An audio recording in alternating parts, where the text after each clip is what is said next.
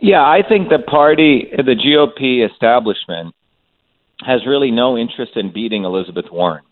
What they want to do is they want to retain Charlie Baker's position as a never Trumper governor who's a squishy uh, Republican, as they call him. And that's really their number one goal. And I think their intention is to raise as much money as they can for their Republican coffers, not to beat Warren, but to use the anti Warren sentiment just to essentially raise money for themselves for other purposes. And I don't think they really have any intention of beating Warren because the kind of candidates that they're tossing up, these are people who are in in it not to really beat Warren, but to expand their brand equity for other uh, future political gains. And that's how politicians work. They don't really have fundamental principles. They don't really stand for anything. Their goal is to get elected and then to get reelected. So I'm not that uh, reliant on them at all.